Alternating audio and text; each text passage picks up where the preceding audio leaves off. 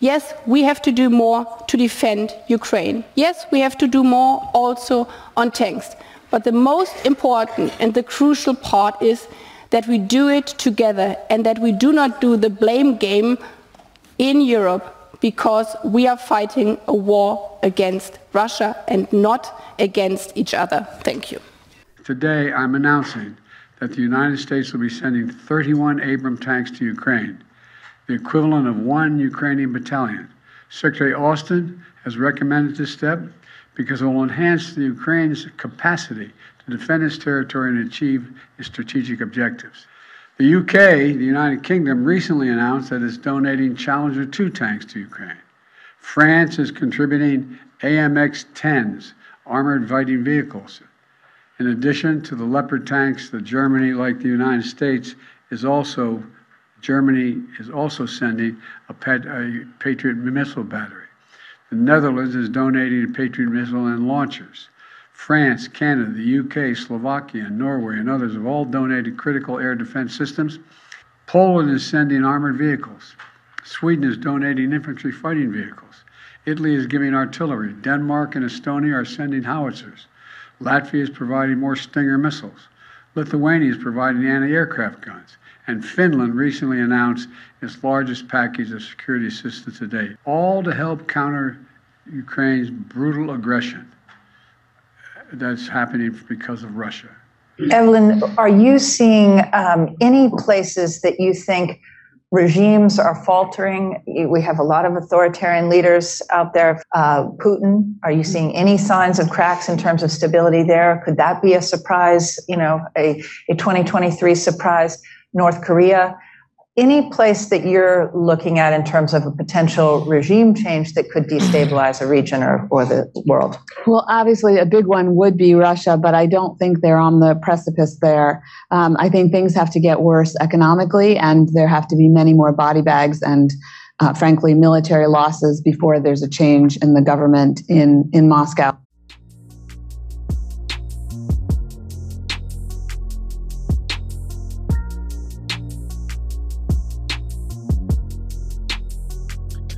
Welcome to What's Left, the weekly political discussion challenging the mainstream left. I'm Eduardo Barca with co-host, teacher and socialist Andy Lipson, and writer teacher Jessica. Uh, we're online at what's left podcast.com. Uh, you can find a link to our blog in the episode notes. Uh, and you can also find our personal social media handles as at Don Eduardo Barca and at ZeptiKE on Instagram for Kenny Cepeda and Jess's Twitter handle as at JHomie89. Please subscribe, rate, review, turn on your notifications, and share your favorite episode wherever you found this episode. Thank you. Right. So we are discussing today. We'll be discussing the uh, uh, the war in Ukraine, the war that's happening in Eastern Europe. Uh, this is an ongoing episode that I've uh, ongoing episode that we've been having on um, Ukraine, Russia, NATO, the USA's involvement, and I think that unlike other media sources or unlike other YouTube channels or other podcasts, I think we discuss it in a very different light. I appreciate Andy for having sent us some information that we'll be discussing, and uh, we'll have the links to it in the description below. Uh, but we'll be giving our thoughts on the ever evolving and long, I think over now 10 months of this war in Ukraine that's been going on. It's so, almost a year, isn't it? February? It's almost a one year anniversary. You're right. I said yeah. almost 10 months. I said, yeah, you're right. Yeah. I think the article that I read that you sent, Andy, said 10 months and it was written in November. So yeah, I thought 10 months then. Uh, but you're right, Jess. It will be, it will be a year. Yeah. Easy. So, I mean, Andy, you, you seem to find relevance in, in the reasons why we discuss this. I don't know why, um, maybe you could share from there uh, what's your take on it or what you would like to uh, further discuss? Yeah i mean we had that episode where we talked about what are the things that we kind of pay most attention to um, and uh, you know eduardo you brought up politics in mexico um, uh, jessica why did we you said it was about pedos for you but that's not what you're paying attention to you were you were you you were you were watching something like that was, taking place with regards to like um can you remind me what what it was that you were following I don't. I have no, I no recollection of this. Of what? Yeah, I think you're referring to something specific. Oh, it was like three different. I thought you were talking about our Ukraine episode, and I was like, I don't remember bringing up pedos in relation Oh, to no, Ukraine. no. Although I know, like you know, Hunter was over there and stuff. Right. But uh, anyway, okay, yes, it was. I can't remember, but it was something along Well, she was she. I remember she was talking about feminist issues, but also like UK politics because it's something we Yeah. don't sometimes we don't focus on that side Yeah. of the world. Yeah. And so she brought up at that time an organization that is in the UK that made some headlines that Oh, mermaids. didn't make it here. Mhm. Mermaids. Mermaids. That's what it was. Okay, okay, okay. But your your your side or your lens or your you tend to focus on that, or you it's part of your within the scope of what you look at. yeah okay, sorry. so long. yeah i mean and so so this thing uh, i i I mean i just have to say i'm i'm sort of infatuated with following this conflict because i have gone from thinking way back in our last episode back in february i think it was february of last year going like this ain't gonna happen to uh what you said when it did happen jessica this is world war three and I was like, "I give- she's probably right, but really?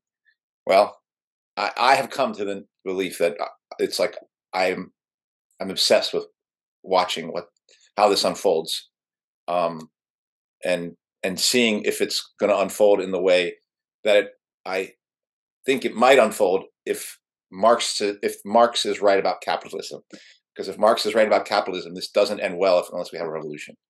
Um, so that's so in with that obsession, um, which I talked about last time, occasionally there are things events that take place and things that I read and things that I find that I'm going like I have to share with Eduardo and Jessica and if Kenny were here, although he's he's on leave for right now, and some people asked about where he's at, and he's just on leave and he'll be back later. Um, I, I just want to share these things with you and see what y'all make of it, and then share together what what's and share to you what what I see in this, and then see what what you make of what I'm saying. What I'm saying, you know, um, just sort of collaborating in this way intellectually, so I can better under so I can get a better understanding of what what do I think is really going on. Um, because, like I said, the the thing that's hard about this is just like so they said that COVID was super dangerous, and it was not. They said the vax was super effective and safe and effective, and it literally was the opposite they said Russia, you know, they had the Russiagate thing where Trump was a Manchurian candidate for, and it, it was the opposite. Um, and so I think there's a similar thing going on here where the mainstream narrative is Ukraine is taking a Russia is taking a beating from Ukraine with the support of the West, and I think the truth is the opposite again, and that's what I want to discuss with y'all, and and what and what I think that means. Um, because and I guess I will say my punchline is that these people who I'm reading, I think their their their insight is valuable to me, um, but they think that this ends with Russia winning the war and Ukraine losing, and Russia just sweeping over. I mean, it's not it's not going to be easy, but they see that's what's happening, and I think that is actually true in terms of where things are moving, but I don't think Russia wins this war, and I'm going to talk about why I would say that. Be, you know, so So I will share from just like what I've heard on mainstream news in comparison to what, what I find in my reflections over the things you have shared with us. Um, because you know I I do listen to KPFA, which is my local station, and uh, they have found uh,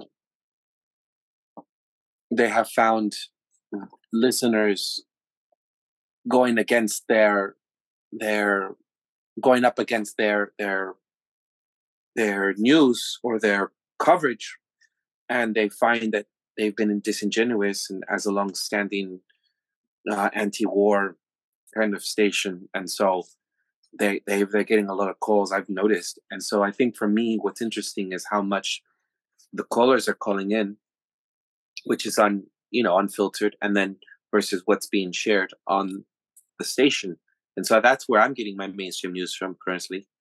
Uh, and I and in contrast, what you're sharing. Uh, so I, would like to. That's where I think I'll do my share. Yeah, I mean, I feel like this whole war, well, like the past year, I don't know, it's definitely highlighted, like, for me to myself, truly how skeptical I am of literally any media source because I I mean I I truly like do not know what to believe. And I mean that's the case for for anything. Like I think we've all trained ourselves pretty well, especially since COVID. But yeah, I mean, I don't know. There's been a lot of focus, right, these past couple of, I guess, days or couple of weeks on like the actual weapons and artillery, right? Um, in t- in terms of like literal warfare that's going on. So I I guess I, I like I view it I'm viewing it through probably above everything else. I'm viewing it through the information warfare lens, like on a global scale. Um, and I guess, I mean, I guess information warfare is working when somebody like me, like, literally doesn't know what to believe or just I don't know. It's like it's very easy, honestly, just to kind of dismiss. Like I, I don't know. I'm I'm I'm kind of impressed of like how how obsessed, as you put it, Andy, you are, um, because I think when you're when you're so skeptical, like it is, it's a lot easier just to like not even not even really look into it, and you obviously can't be looking into everything at once.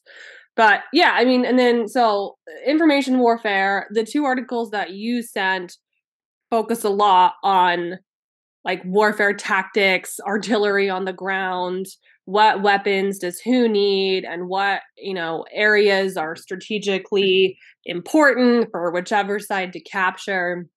Um so I don't really know what to think. I mean, I don't have military strategy training and I don't have uh, uh much idea of that, you know, I've never been to that area of the world.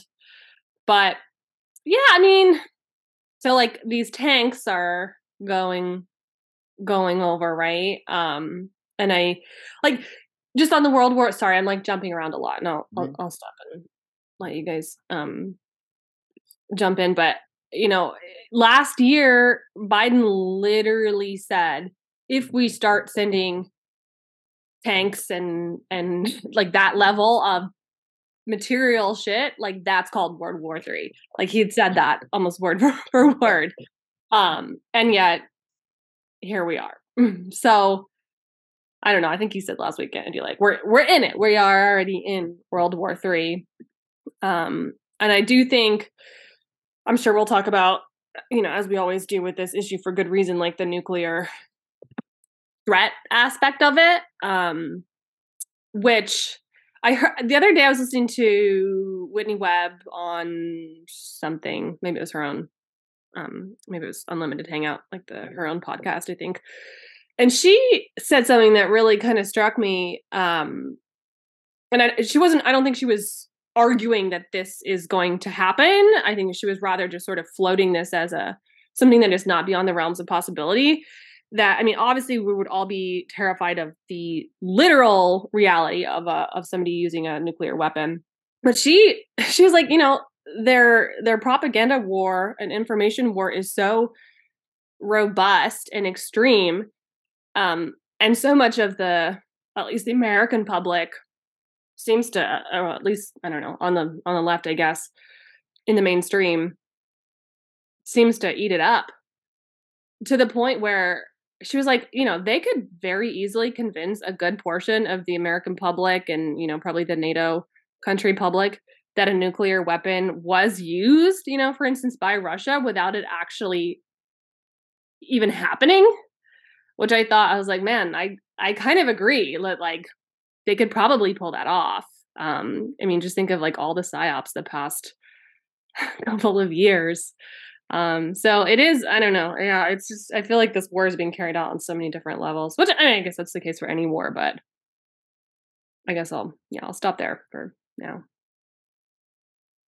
the way that I have been listening to this is through the uh, through just like listening to what like mainstream what people in, in the on the left say is mainstream like CNN and then Fox and then listening to it on the side of what alternative news pretends to be. I think now I don't.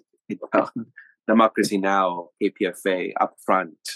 Uh, uh, let's see, you know, even just like even just uh, the mainstream, I would say leftists like uh, Ralph Nader and everyone else that is on the left of of these alternative media sources that are, and these are the ones that are not as uh, um, challenged uh, when it comes to like left junkies.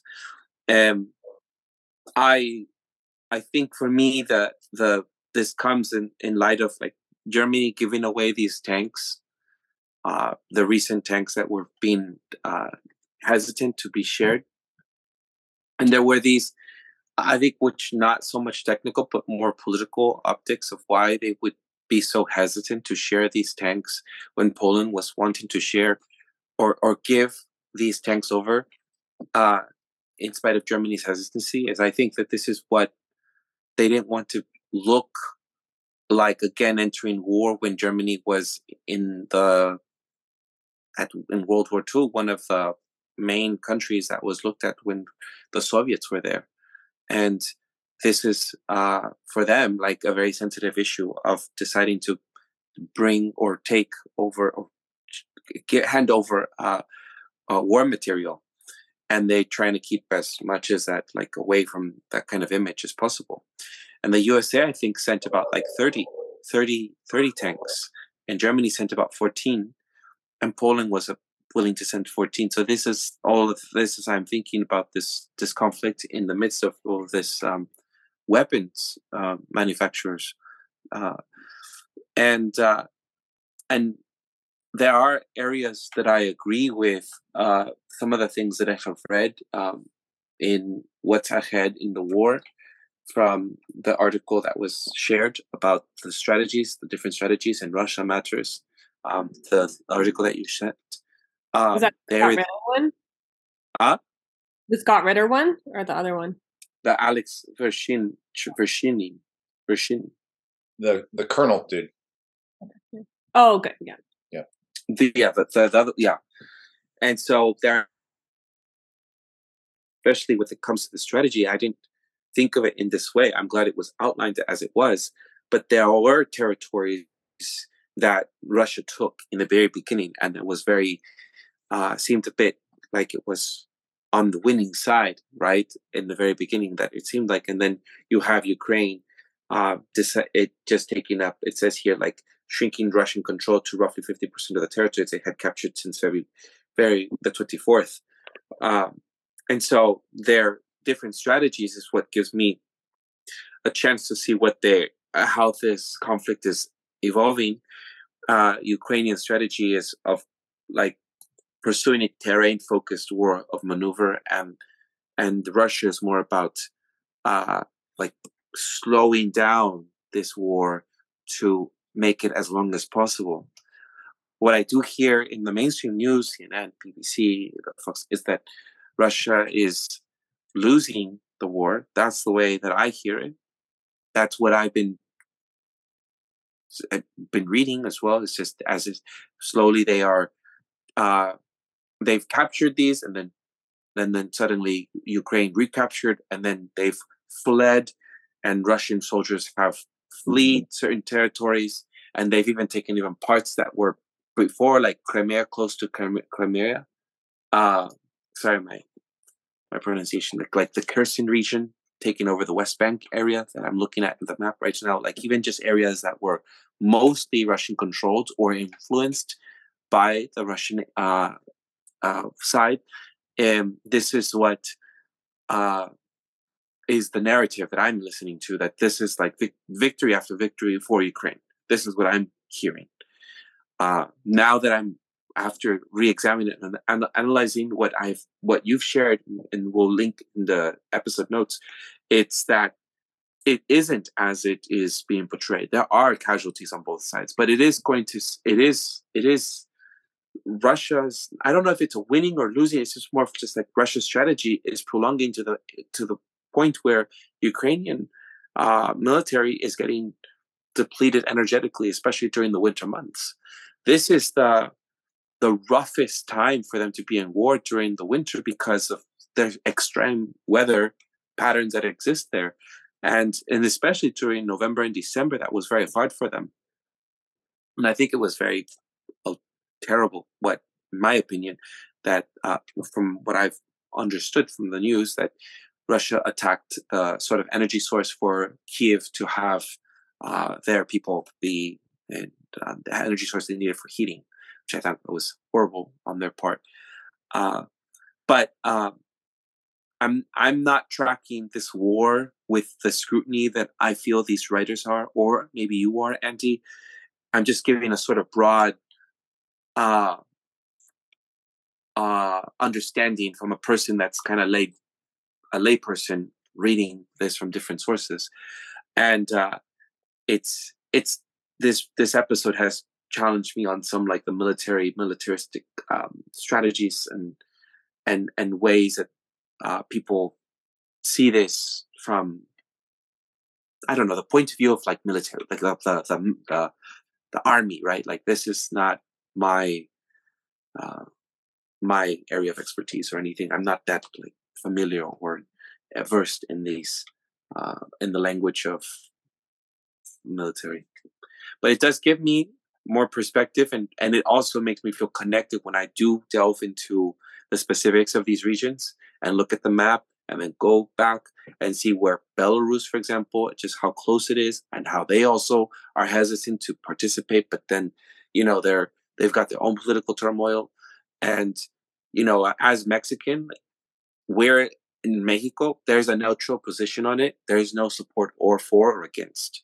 So um, that's also the other thing that influences me. It's not like here where people, especially the Democrats, are pro military funding, military funding, which I see the changing tide for the Republicans. They're not willing to be so pro military funding as the Democrats are.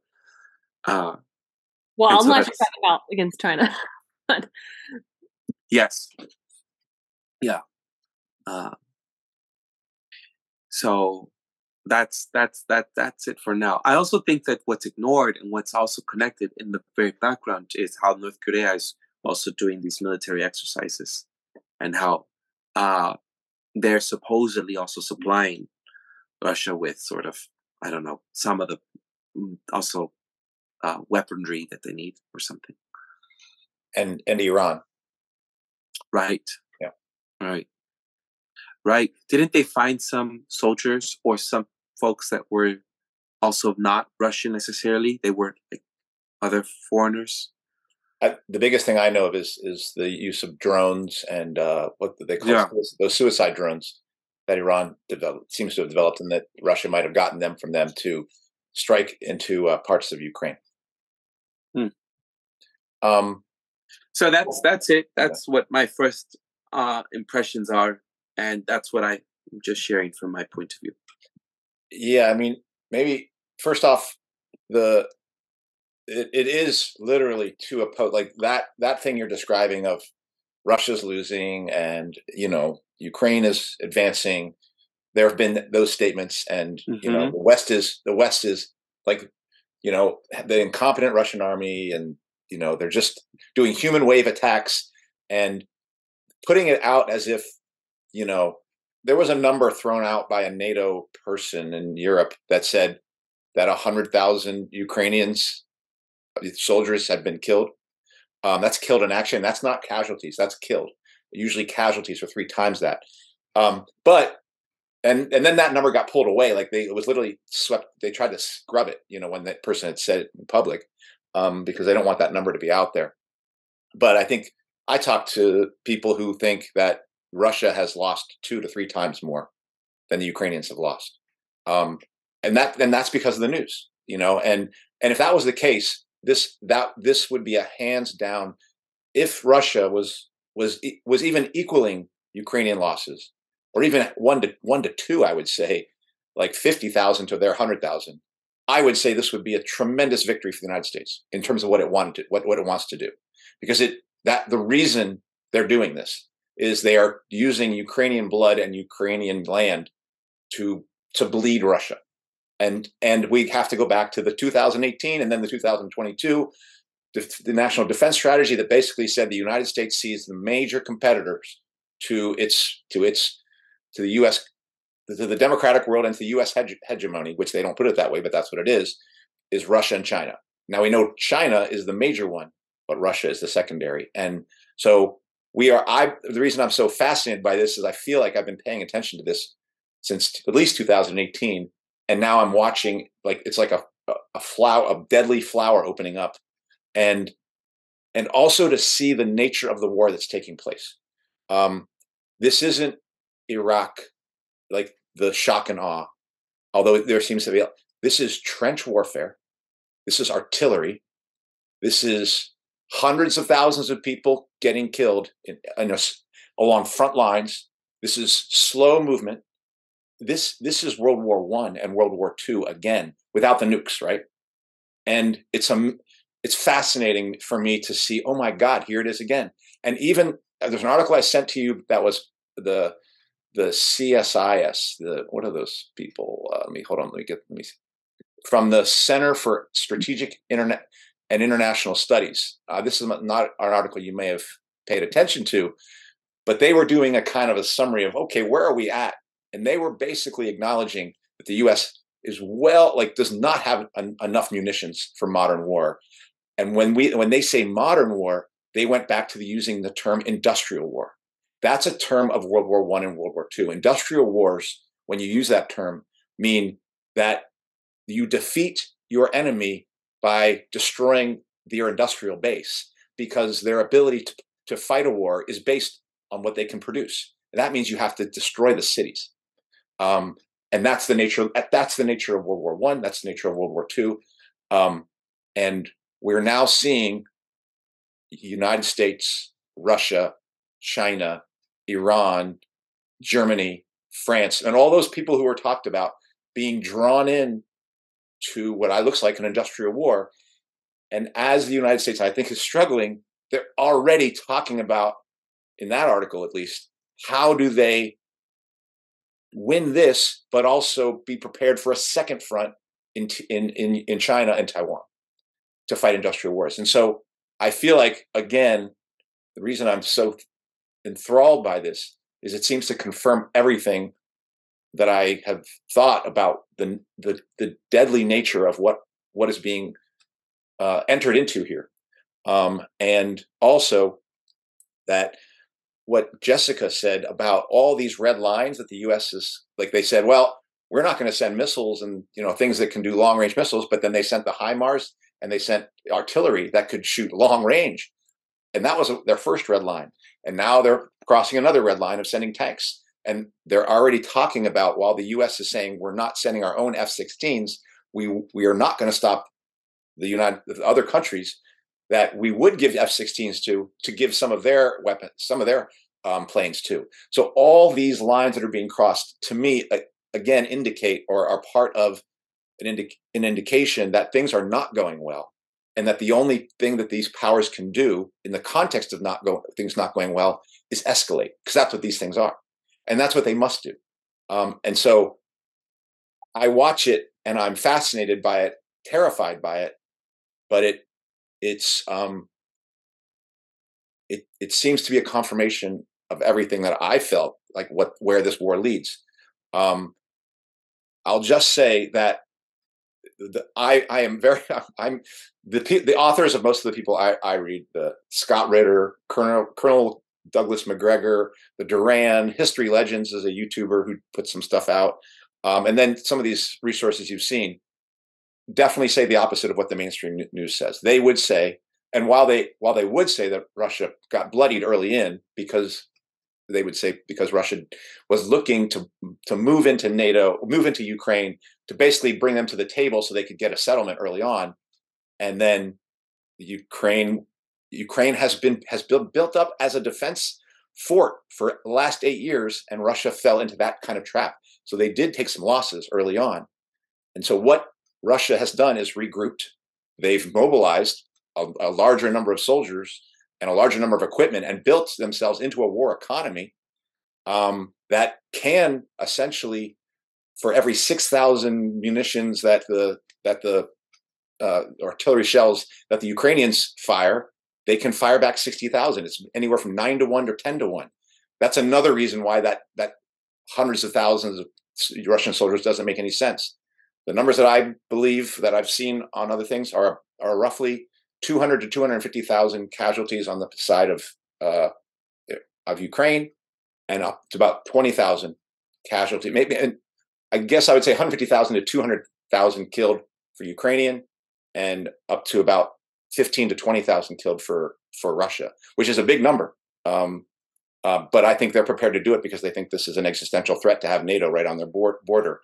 And the thing that was interesting in reading some of this was to see the degrees to which U.S. had built such an amazing defense perimeter in Ukraine, and and built it in such a way that it was going to force a kind of war like this that Russia is fighting, and but Russia is prepared to fight it, um, and to essentially see all the things that I again I feel like echoes of World War One and World War Two return now um, is I, I, just find I can't turn away from it in terms of looking at it.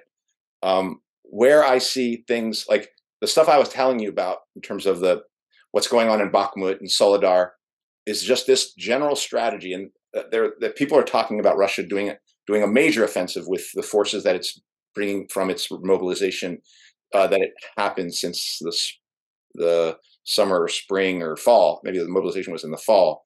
Um, but what the what Russia has been doing is is fighting along that entire front, the Donetsk front, and they did give up ground in in Kharkov. They did give up ground in Kherson, but in both those cases, they gave up land to to to minimize the losses because the reason for those offensives that that that, that Ukraine went on was to try to like actually capture mil- uh, military pieces, but also cut off troops and kill them. And that was not successful. They they withdrew in both on both fronts, and in Kherson in particular, they withdrew and pummeled them with artillery as they withdrew.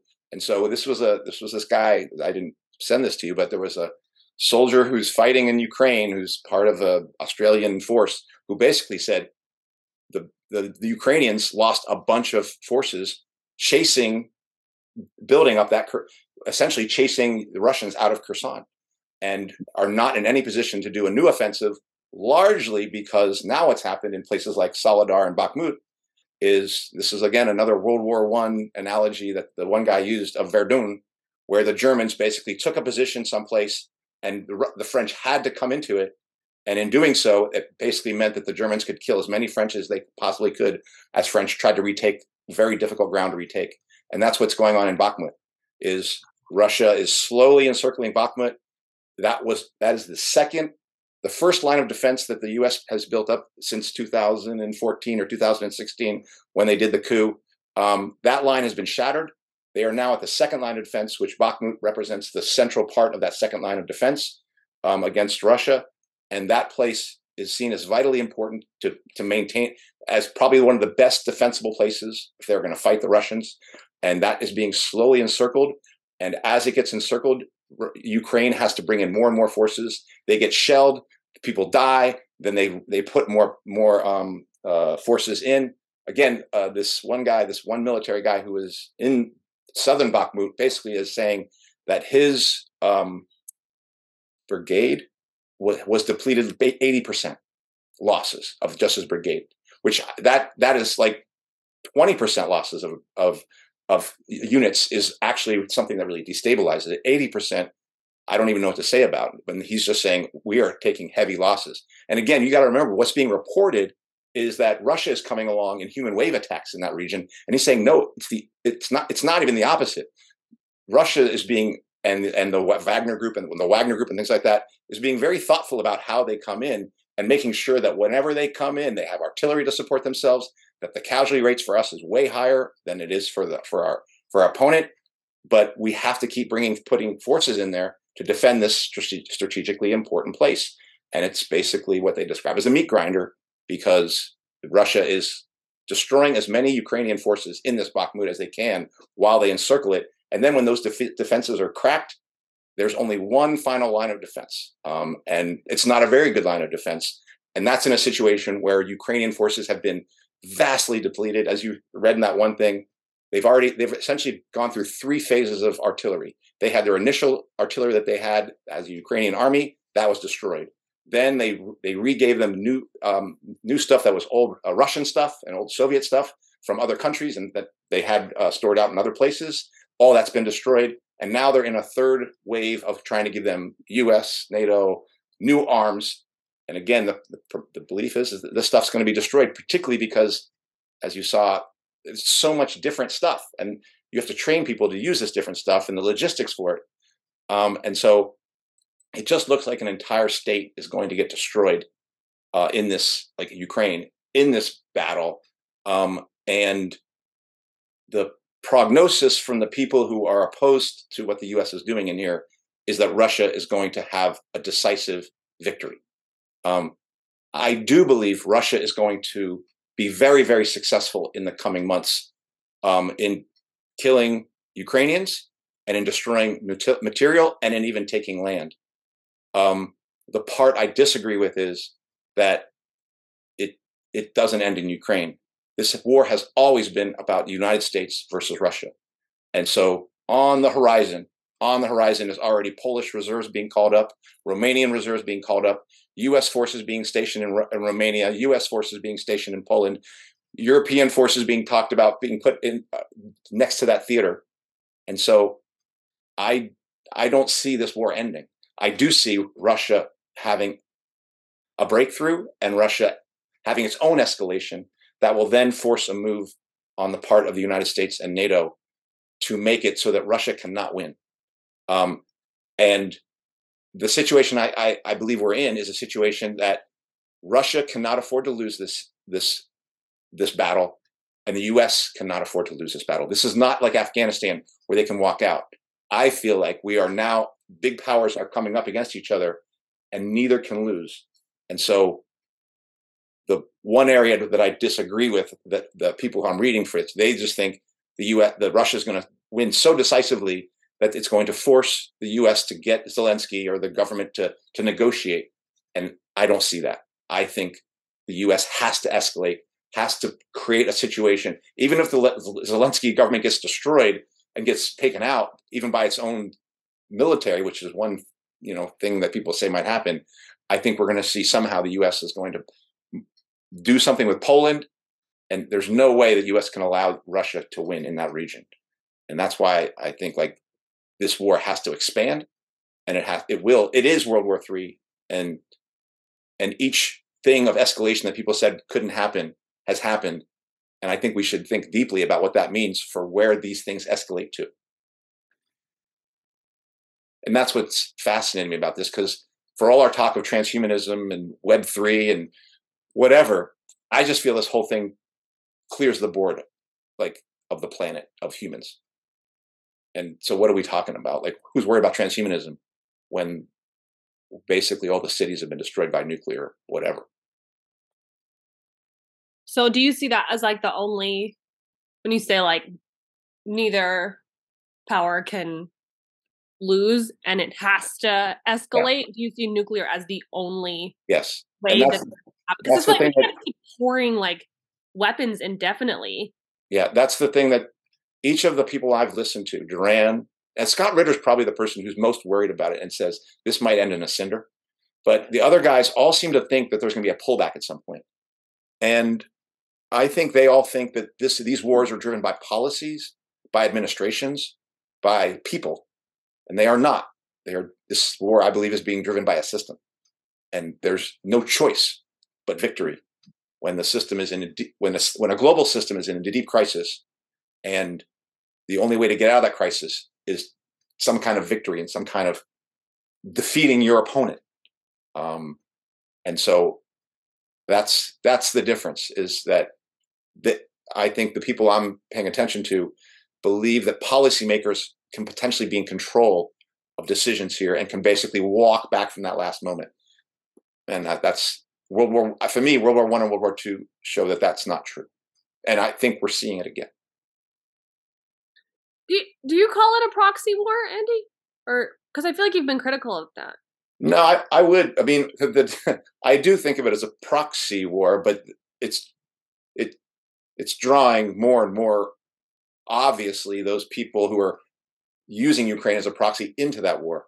I would still call it a proxy war, but I've talked about it this way, which is Ukraine as a U.S. proxy to fight Russia. I sometimes think Russia is a Chinese proxy to fight the U.S. Because Say the one, person- so, Mhm. the, the, the one power that's sitting pretty, even though it's got some economic issues, right now is China. And China made that agreement early on with Russia about, hey, we got your back, dude. Go ahead and do what you need to do. We'll support you. And they have been. But to me, this is very interesting. This is a very similar role that the United States played in both World War One and World War Two, as they sat back and let the fucking sides destroy each other and said, "Here we go, we'll take it next." And that's what Russia. That's what I see China doing. And again, you can say, "Oh, well, China's going to win." I don't see it that way because U.S. can't lose. I don't see how a U.S. power that has all these nuclear weapons, they're not going to let themselves lose with those things in the silos and in their submarines. No way. The only way that happens is a revolution inside the country, like the, the real January 6th, that like takes that shit away from them and says, "We're taking it out of your hands." That's the only way this gets stopped. Me grab my pitchfork. so this that's what's been fascinating me about this and i feel like the things i'm reading and particularly to see that the us is now in the context in my opinion of them recognizing that their hand is getting worse and worse in ukraine that now you see them beginning to talk about how they have to right now pivot to china like there's there's military guys coming out and saying well we got to prepare for a war within one to two years with china like that has all the hallmarks of a of a power embattled. But then what has to do with Germany does? Open up a second front. That's what they had to do. They thought they were just going to fight with the Russians. Didn't work out that way. They had to open up a second front. Didn't go so well for them. Didn't go so well for Napoleon either. And that's and that's what the United States is openly saying that they're going to do. A two-front industrial, all industrial war with big powers against big powers. And they think that they're going to marshal Netherlands and Germany and Japan, Israel, definitely Israel is going to be part of that. You know, and that's partly what's being tested now is Israel, are you with us or with Russia? you know, and uh, this also comes. I Switzerland just recently began their sirens. They just uh this today, I think it was. I wish I could check, but my internet is down. Uh, their siren testing, what they used back in World War II. I mean, I mean, I, I hate to think that, you know, politicians who are in the know are preparing for what's to come. Uh, I don't, I don't, I don't, I don't wish, and I've said it in the other other episodes. I do wish. I mean, I don't wish a, a nuclear, a nuclear weapon be used, But- but it is being, even in science with like nuclear fusion, the wave of new energy, that's being designed mostly for military use. I'm sure. And and people who are against this war are going to, I believe, are going to see in the coming months Russian advances and Russian victories. And I think they're partially going to celebrate that as a defeat for the U.S. And it it partly is. It really is a defeat for Ukraine, but a defeat right now for Ukraine is a defeat for the U.S. and the West. And they're going to think, oh, if Russia gets over enough, then this thing will get settled and the war will be over. And that's where I think the people who are on my side of this question have got it wrong. It's like uh, there's nothing to celebrate. And and I don't mean that in a moral way or even, oh, dead people are dying. Of course, people are dying. I mean, I think a system's in play here. And there's no chance that the US, the US cannot be defeated here. And if it is defeated, it has to destroy the planet before it gets defeated. Any really like that's that's the situation Putin had. This is why all the all the war gaming that they had done, always like when they did the NATO war plan war planners always talked about this things ending in nuclear war because Putin was going to lose. Putin could not possibly defeat NATO on the on the ground. It now looks like actually the Russian military is in a much better position than what they thought but it works in reverse as well. If they know that Putin has to use nuclear weapons rather than lose a conventional war, then what do you think that means for quote our side? If the West is losing a conventional war, particularly when we're the like the US in particular is the only side that is actually said explicitly we are we are one we are prepared to do first strike if we have to and we're willing to do first strike even if um, we're not threatened by a nuclear threat if we're if it's like if it's a threat that we think is large enough to our national security interests we, we reserve the right to use our nuclear weapons that was part of the national defense strategy of 2022 so if that's already on the on the books stated what do you think that power says when they're about to lose? They've already said it. So they they know that Putin will lose nuclear weapons if if if that regime is faced with a crisis of its own existence. But that's true for the West and for the United States as well. So I don't see how if they both can't afford to lose, how does this end other than nuclear war unless we stop our own governments? And that doesn't just mean us in the United States, that does also mean the Russian working class. Because there's nothing to there's nothing to support there. It's not about fighting Nazis. It's not about Stefan Bandera, which I think that that's a cover, right? I mean, the very interesting thing that I read in um, in one of the articles that was uh, talking about Russia, and in a somewhat sympathetic way, saying, "Well, the Russians have this mystique about World War II that they it was the good war for them. They fought the Nazis." And I was like, "Duh, who else has that? What other country has this mystique about itself that they fought the good war and fought the Nazis?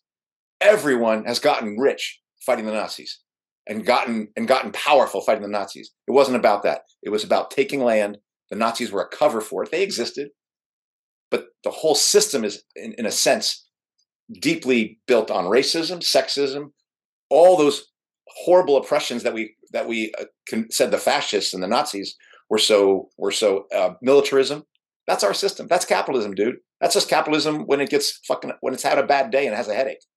So the our system is essentially a fascistic system, particularly when it goes into crisis. When it's not in crisis, it doesn't it doesn't appear so like like that. But COVID showed a lot of its talons that it has, um, and I think we're we're now seeing even sharper claws come out in war. You know, that's what I when you said, Andy, that this is no, not, on either side is willing to lose, I, I, I, uh, I, be, I don't know how do I frame it. How do I see it? Um, I, I also began thinking that this was the U.S.'s war. Well, of course I thought, but like, how do how can people not think that this is the U.S.'s war when they're using Ukrainians to fight the war, but everything is they're being trained by the U.S. military. They are being used by the U.S. military. They're being given weapons by the U.S. military. They're being given strategy, uh, strategic uh, ways to use to fight Russia. They're even going to be given, if they have to, pretend given give it give to Ukrainian military nuclear weapons, except I'm sure being launched by US Americans secretly who are hiding under the guise of like I'm Ukrainian, right? Like the Russia is not stupid that this is a war between NATO, the USA, and them, even though they're fighting Ukrainians. This is a war between NATO and the USA and Russia. Uh, so it is like if Russia loses, they won't want to lose against NATO and the USA and NATO and the USA won't want to lose against Russia. And it, we're all believing it's a Ukrainian fight. I mean, everyone's putting up their flags. I just saw it with my nephew just yesterday, walking down Folsom Street um, in San Francisco. I stand with Ukraine. I stand with the USA's fight. It's really what's going on here. you know, but that's what the message is. We were all supposed to, in the very beginning of last year, as Jess noted, because we're in, coming up with its anniversary, we're all supposed to be in support of the Ukrainians because we stand for liberation. I mean, I think in an episode as well, I said, I'm guilty of saying, you know, I stand for everyone's liberation. And if that's the Ukrainians want that liberation, then if this is their fight, I support it. But the more we've delved into this, it's it's obviously not.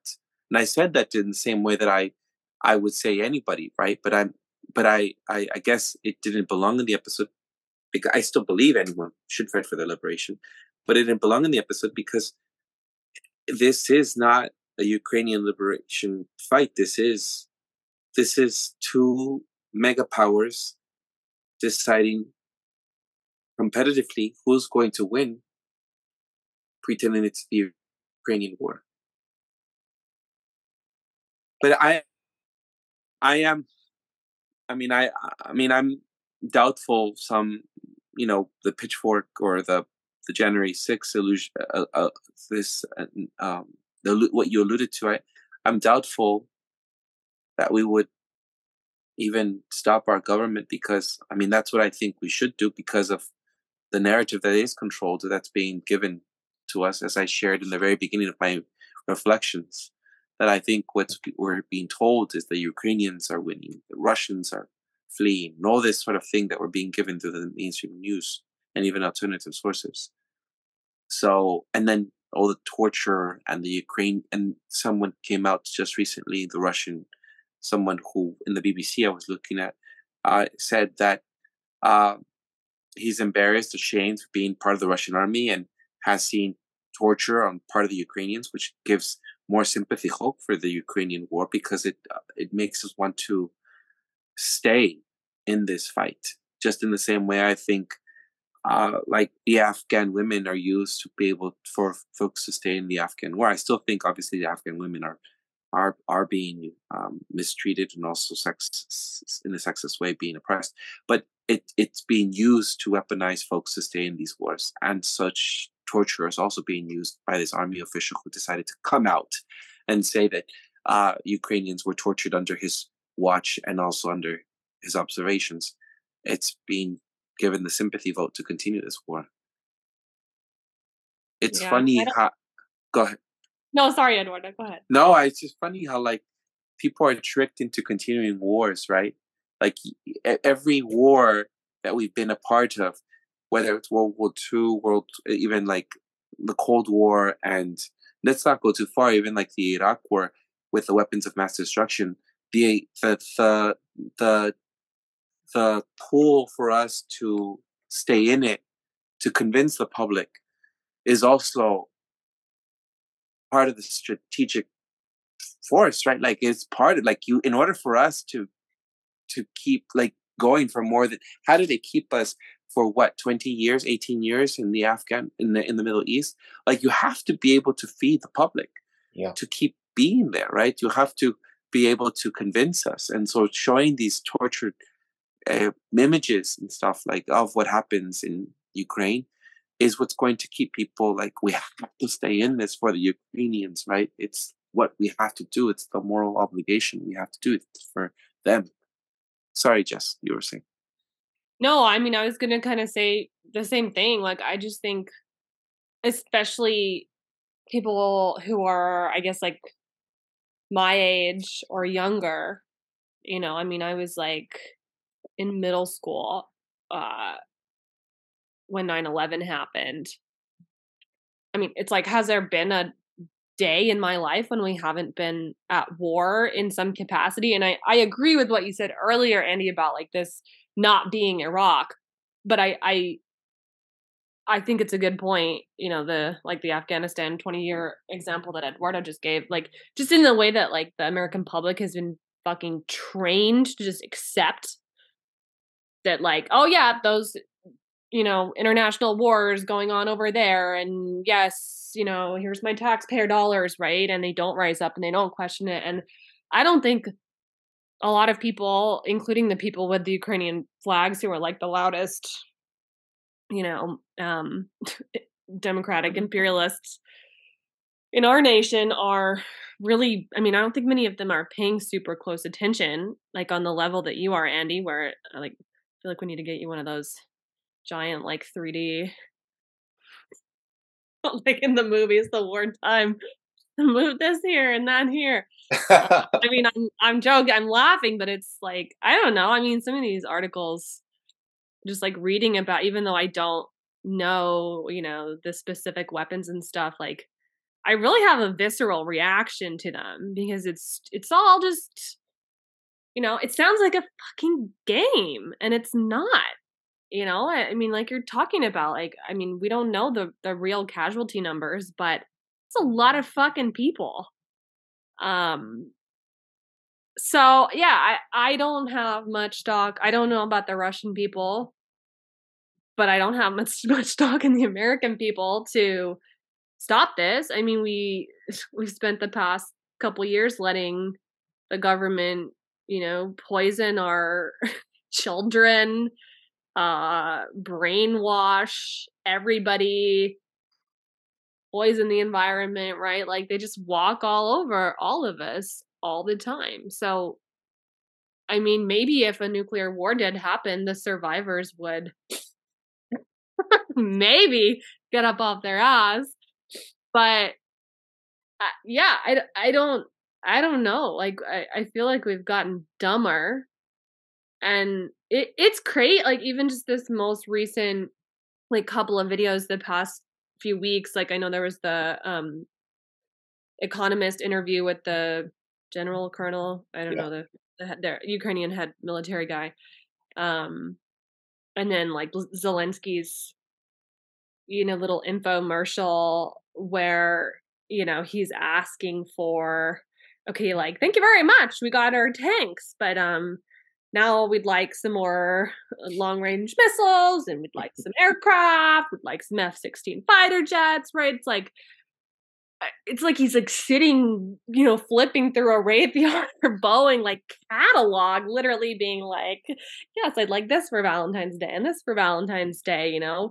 Um, like it's really wild to watch, especially like if you think back to like what, you know, the Biden quote that I was referencing earlier about like even, you know, and nobody, you know, obviously as a politician, like whatever, it, all it is is broken promises and lies, right? Like for Mhm. since the beginning of time, but I don't know. I maybe I've just gotten more skeptical and smarter, but I feel like the war propaganda has gotten more and more overt over the years, you know? Um but it it work it still works. It's still working. So here uh, since you've been covering since you've been kind of studying like the the military logistics more closely, Andy, like this is a bleak question, but like what do you think a nuclear weapon being used or nuclear war would look like? Like actually. I'm that I definitely here's I definitely don't know. I'll say a few things that I've seen or read.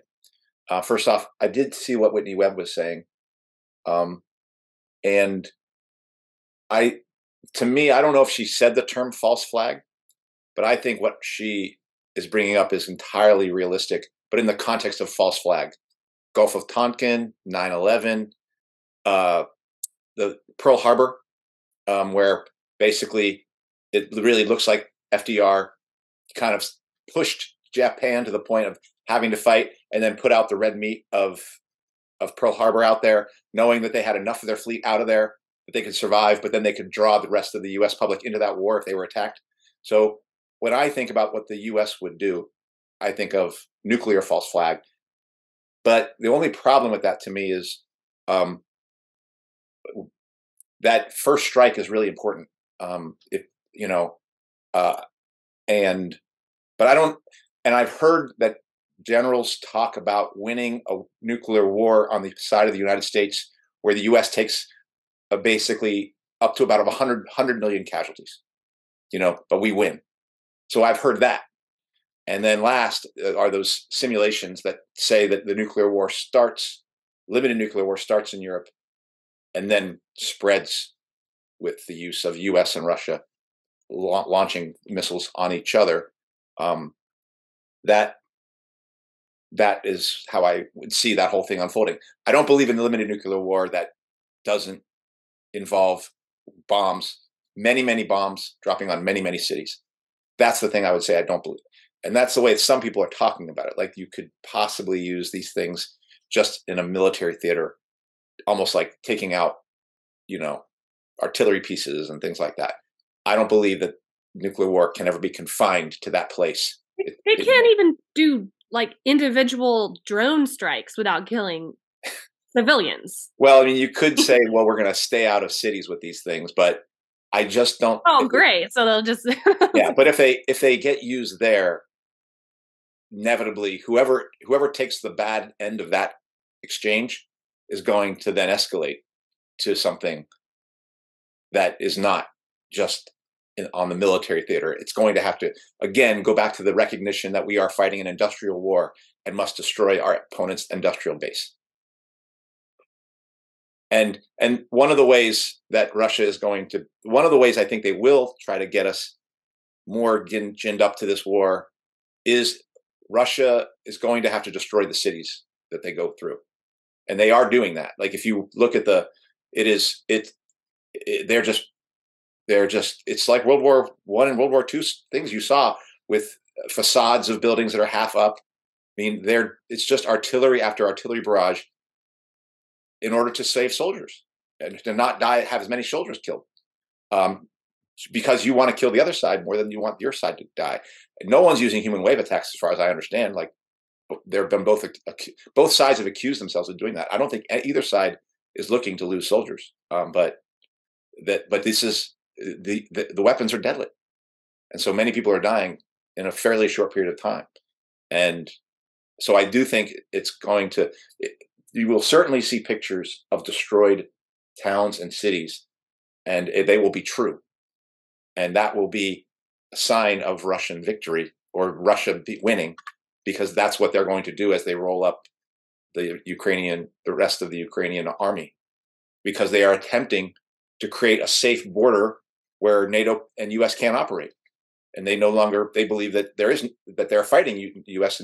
and and NATO by fighting Ukraine because Ukraine has said we are NATO proxies, and so they have to do that like because that's the war.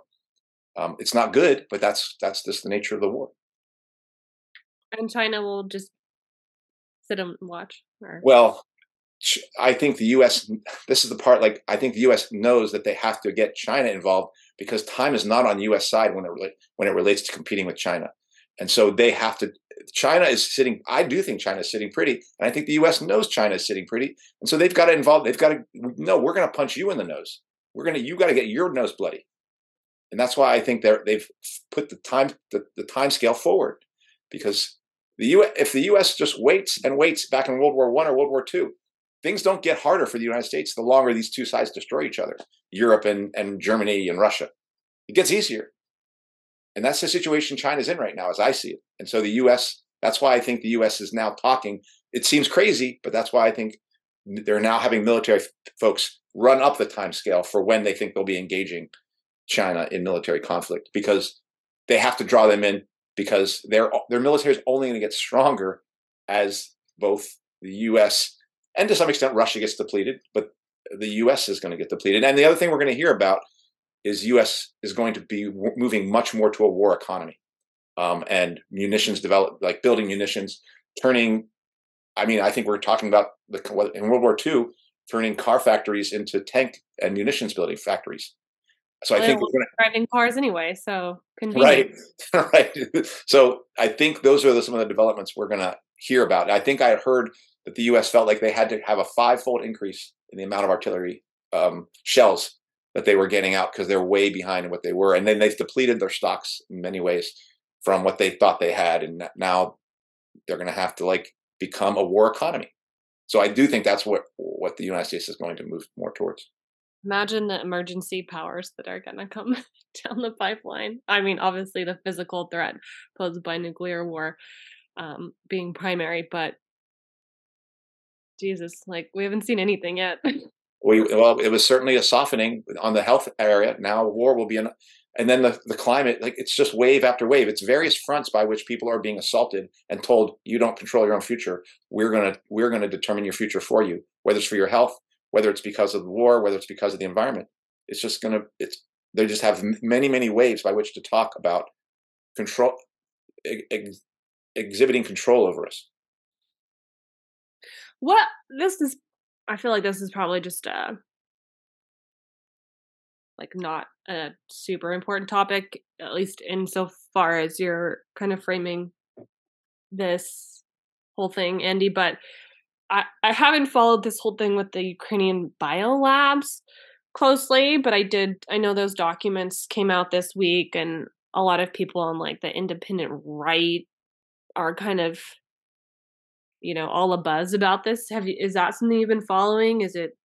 Is it No. a distraction in your mind, or? No, but I I will say, and I do want to do an episode on a, a I can't remember the woman's name, a person whose theory about understanding Pfizer and big pharma as much more a product and captured by Department of Defense than something that's done regulatory capture on the U.S. state. She she has a notion of Moderna, Pfizer, like all the the entire pharmaceutical industry as essentially a wing of the Department of Defense, and I think that's that's probably right. Um, and Well, even it's though all I think Pentagon shit with the, I mean, I haven't looked into it closely, but it's all Pentagon involvement in those. Biolabs. certainly, yeah, and and I think I think her theory, and I, I this is why I'd like to maybe we can either do an episode on on either her. She did a podcast thing or an, a thing um, on YouTube, um, but I would also want to reach out to see if she'd want, be interested in being interviewed. I don't know how open she is to somebody where we're a smaller channel, but if we she wouldn't do an interview, I'd certainly like us to look at it and see what we made of her theory because I know it's somewhat controversial. In fact, um, a listener of ours, person who bought a shirt, was like, "Wait, what is this woman talking about?" Like, pharma is like running the show on a lot of this stuff, and she's kind of talking about other interests as running the show. And and I kind of really think that when I think about the United States, when I think about the forces in play here, I think the military industrial, the, the military, and the Department of Defense is much more an engine for how things go than the pharmaceutical industry or even Silicon Valley. You know, how many times do we always come back to DARPA?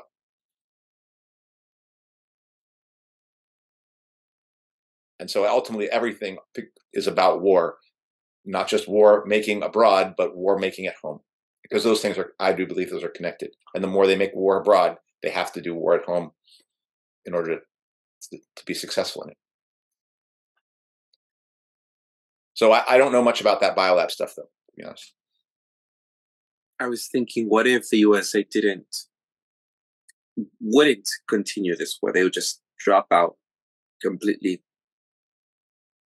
It's it's really upsetting to think that even maybe this is my speculation, but that Russia would just continue then expanding itself. The, well, the reason I think the U.S. can't do that is because a Russian victory would basically be a victory for BRICS. It would basically mean that the U.S. would no longer be seen as a power that can decide, that can rule the world through fear and through, you know, carrots and sticks.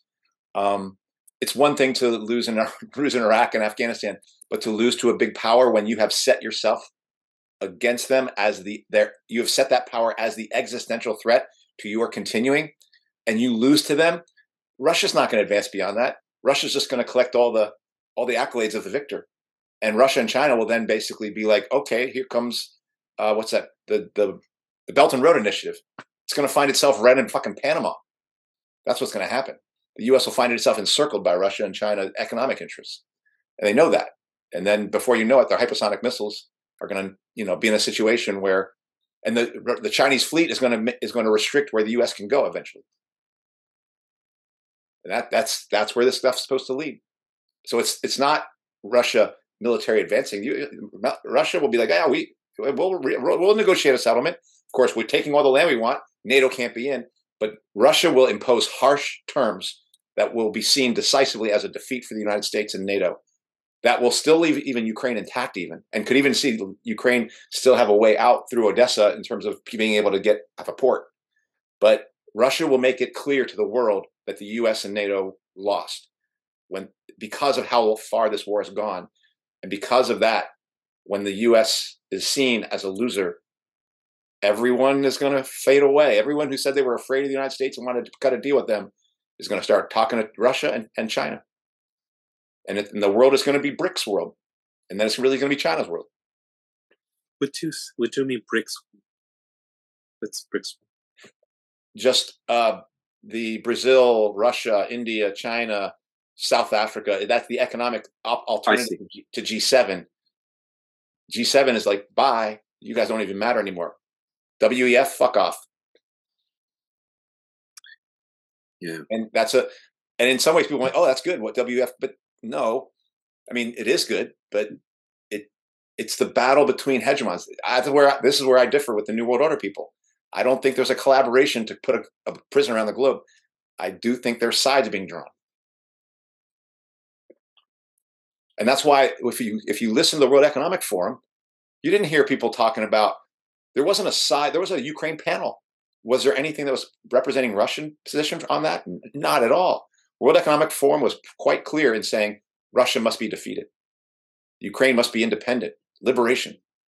And so that's that's that they're a he- they're basically an outlet of a U.S. hege- hege- hege- hegemony project. And if that goes down, then IMF buy, World Bank buy, WEF buy, and it's you know the RGB, the other the other digital currency that's going to come through India and China, and we'll be spending money on that and, and trapped in their prison. But there will still be a war. I mean, the fact is, it's just not stable. The U.S. is not going to lose. They can't lose like that. They they they got to. Everyone's got to lose. Oh my. Hmm. It's time to start prepping. Start growing your food. Save your seeds and move to Idaho. yeah, this is just. I appreciate you both listening. I mean, it's just just a place for me to think it through and for you to hear how I'm seeing it. Um, this is why I pay so much attention to it. It's just I can't I can't turn away. I'm not asking you guys to, uh, you know, people to join me in this in terms of looking at it, but I I am going to occasionally be like, hey, let me look at this again and see where things are at because this is what's on my mind. right. I do think there's validity in what you're saying that beyond Web three and transhumanism and everything else, there is you know, there there's um a world to look after. If otherwise, there's nothing that we have left. Yeah, and I mean, it, I don't think your analysis necessarily like negates. I mean, there's obviously ways in which, at least in its current form, this war project does serve. I mean, it's it, it's always this way, right? I mean, it's that's part of what makes it hard to unpack. Like, oh, what's the underlying Yeah. thing, right? Which, like, you know, you've outlined kind of your theory on that. But I mean, with anything, there's always like multiple arms, right? I mean, it's like um it serves, you know, it serves the project of American imperialism and NATO imperialism, right? It serves industry um on, you know, multiple like uh, weapons industry of course, but also like the US um energy industry being potentially threatened, right? Like to the point where they'll blow up Russia's pipeline um and I think I mean there are there are a lot of ways in which this war project does serve the the larger like globalist WEF type transnational um you know these types of like bodies that are trying to carry out the the fourth industrial revolution I guess. Um but I don't know yeah I mean if if if we go to nuclear war yeah i mean they're gonna have less less slaves i suppose. Although they'll probably be be more effective in in enslaving those who remain or survive. Yeah. And I like who was the dude who did the dimming? The the guy who did the dimming documentary what was what was who was he? What was his name? Do you remember? I I picture of his face Yeah. What's his name? i don't know Oh, okay. But you know, he was look, he's looking into all that bioengineering because he really sees that everything that's happening is is an existential threat to humanity. And I don't actually disagree with him. You know, I'm looking at this because I look at this as an existential threat to humanity. He's looking at that because he and I I actually agree with him. And then Allison's looking at what she's looking at because she's like, this is a threat to humanity. And I agree with her. I'm just this is just my lane that I'm looking at, and it just looks a particular way to me. Um, and I just feel like I just see other people who they have found their thing that is just terrifying them, and so they look at it and they pay attention to it and they they obsess about it. Um, that's not a criticism that they should. And so this is this just apparently is the thing that I'm going to be looking at and sharing with you and others, because um, there are a lot of different ways that this world is getting fucked over. Yeah, and I mean, I uh, obviously some people are more right in their analysis of the world and their priorities than others, but I mean, there I think out of the things you just named, like there's elements of truth to all of them, and in one sense, what's really scary is the ways in which they overlap. I mean, we were just like I'm teaching a ecofeminism class. I've been reading Rachel Carson and talking about the chemical companies, you know, back in like mid 20th century, um, and the parallels she draws to like nuclear radiation and like how far reaching the poisoning, you know, poisoning of the groundwater and all of, you know, just the war. I mean, I would call it a war being waged on the American people and then and then globally as well on the human population and you just think about all the overlaps with I mean, even just even just the damage of like the tanks and the long range missiles and all of that shit um ecologically in terms of human cost in terms of taxpayer money right um but then you think about a nuclear weapon right and it's like there's there's overlap between all of these different issues um yeah it's war in the skies war in war in the water and then war in the in the trenches too Yeah. Dane Wigington is the Dimming guy, by the way. Okay. Yep. So hmm. I just well, think it speaks to the fact that that's why this system, this thing has to, all of us in our areas of around the world have to stop our rulers and stop what they're doing and try to stopping it first but also it really is we have to build an alternative. I guess I have to put it that way. Is, is figure out what what how do humans really how do we really want to live as humans, and start doing that and be prepared to stop the people who are going to like come in and mess our stuff up. Do you think like I don't know what would it take for the American public to be genuinely scared of their war? Because I don't think they are. Otherwise, there would be like a robust anti-nuclear movement, even if it was a small one. Um, there's going to be a demonstration in Washington D.C. about this war on February 16th, I think, the 15th mm. or 16th. I think that'll be interesting to see what kind of.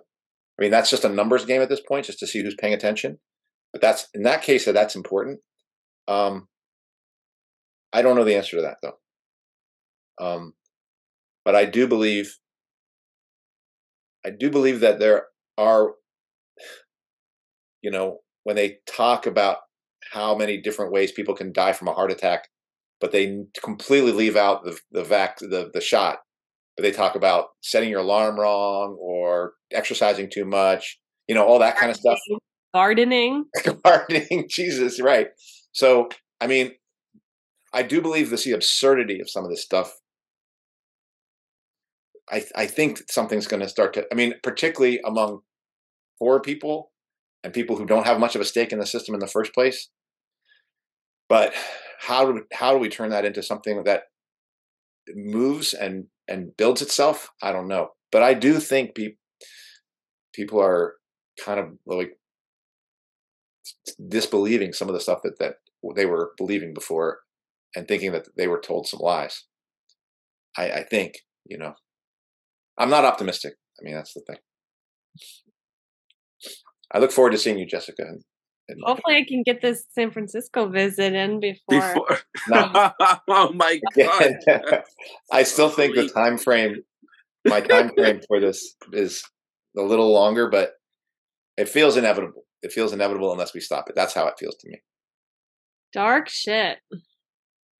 So, love the people you know now, and continue to do that tomorrow. That's the that's the lesson in general but it's just a reminder that that's what you got to do. Anyhow, all right. Well, that was very bleak and pessimistic. See what the Thank audience you. thinks. Yeah. Right. Let's see what the audience says, and we invite folks to comment, to share, and see what their thoughts are, or if they challenge whatever that was discussed here. They can. Yeah. Well, that does it for this week's episode. And What's Left is a weekly political podcast that's channel challenging the mainstream left. We post information about our topics and our guests in the episode notes where we found this episode or on our blog at what's left podcast.com. You can find past episodes to this podcast slash channel there and connect with us. I remind folks if you like anything you've heard here, if you think we're still worth being around, given how um, Andy's pessimistic ways of sharing news and information and his analysis.